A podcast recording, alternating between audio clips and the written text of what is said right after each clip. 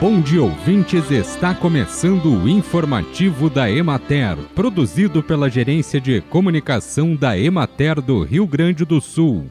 A apresentação é de Matheus de Oliveira. Na técnica, José Cabral.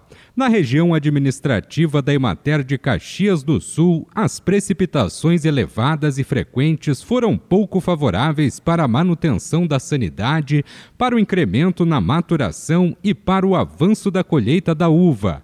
As variedades de ciclo médio foram colhidas e inicia a operação nas tardias, como Cabernet, Grupo das Moscato e Isabel.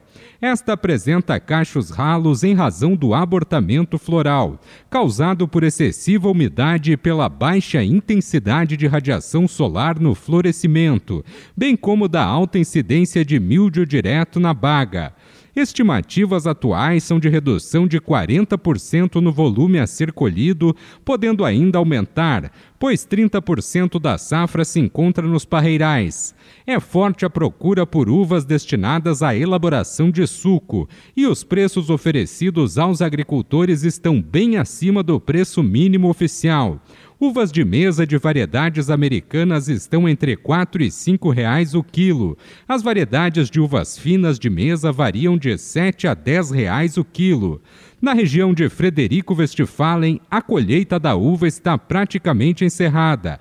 As produtividades obtidas de cultivares de mesa foram de 10.900 quilos por hectare, o que representa redução de 38% em relação à expectativa inicial.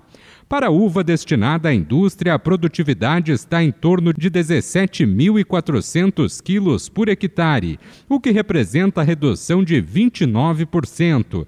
Além da redução significativa da produtividade, o excesso de chuva comprometeu significativamente a qualidade da uva produzida.